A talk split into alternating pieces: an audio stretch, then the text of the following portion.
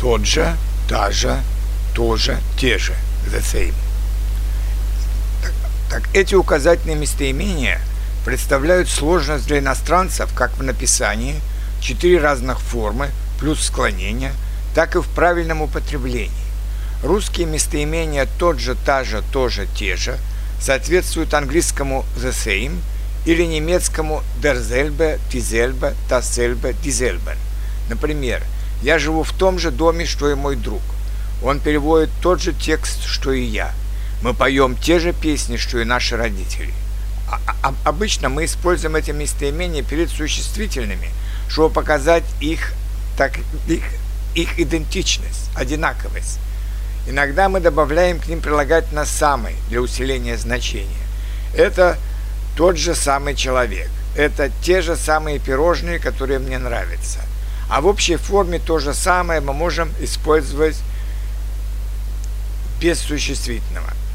Она говорит то же самое, что и ты. В этом значении то же самое соответствует немецкому «dasselbe». Здесь spricht dasselbe, das du sprichst. А вот как склоняется, склоняются эти местоимения, мужской и женский род, именительный падеж.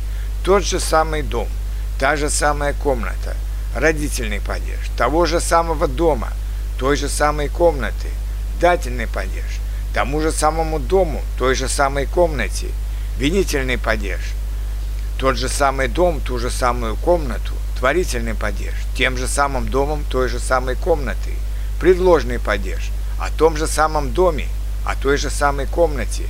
А теперь склонение в среднем роде и множественном числе.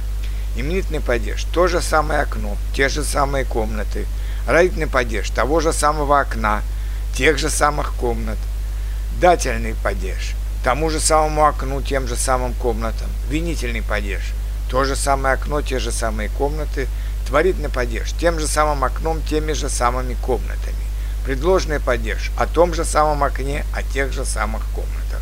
Не путайте, когда мы говорим «тот же самый дом», мы имеем в виду один и тот же дом, а когда мы говорим «такой же дом», мы имеем в виду два похожих дома.